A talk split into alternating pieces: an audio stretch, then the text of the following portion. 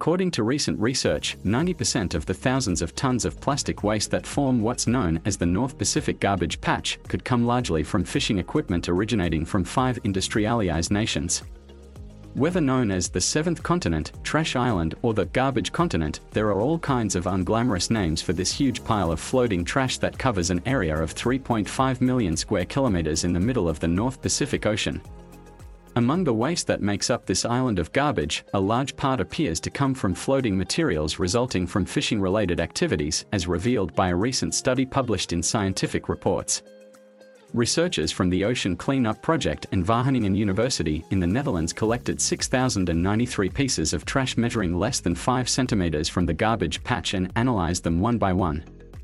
The most common plastic objects were unrecognizable plastic fragments.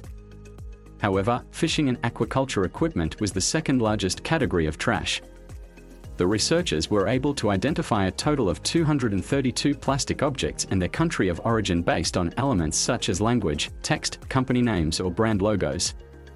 A significant portion of this waste was found to come from Japan, 34%, China, 32%, South Korea, 10%, the United States, 7%, and Taiwan, 6%.